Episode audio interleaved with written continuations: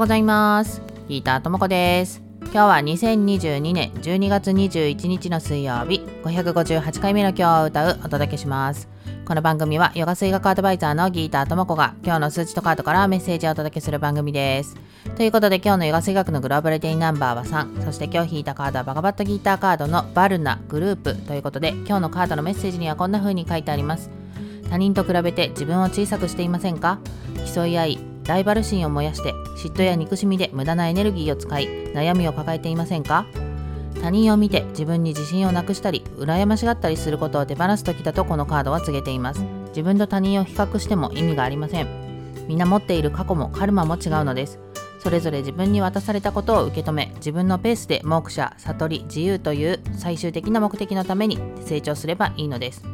あなたはあなたにしか持つことができないユニークな色を持っています。その色はあなたの個性や素晴らしさとなって世界を鮮やかに色づけています。あなたはあなただけの色を持ったこの世でかけがえのない人なのです。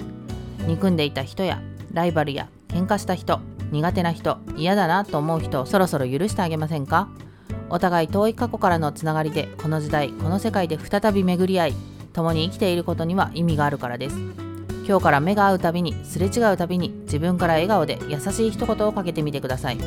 相手がポジティブな気持ちになれる言葉を自分から発しましょう。相手のためになる言葉を話すことはワークタパス言葉の修行というヨガの修行の一つ。言葉のヨガでわだかまりを浄化しさらに自分を成長させることができます。ということでねだいぶ長く引用しましたけれども今日のヨガ性格のグローバルデイナンバー3っていうのはね、えー、ポジティブシンキングみたいなそういうキーワードになってきますので自分から相手にポジティブな言葉をかけて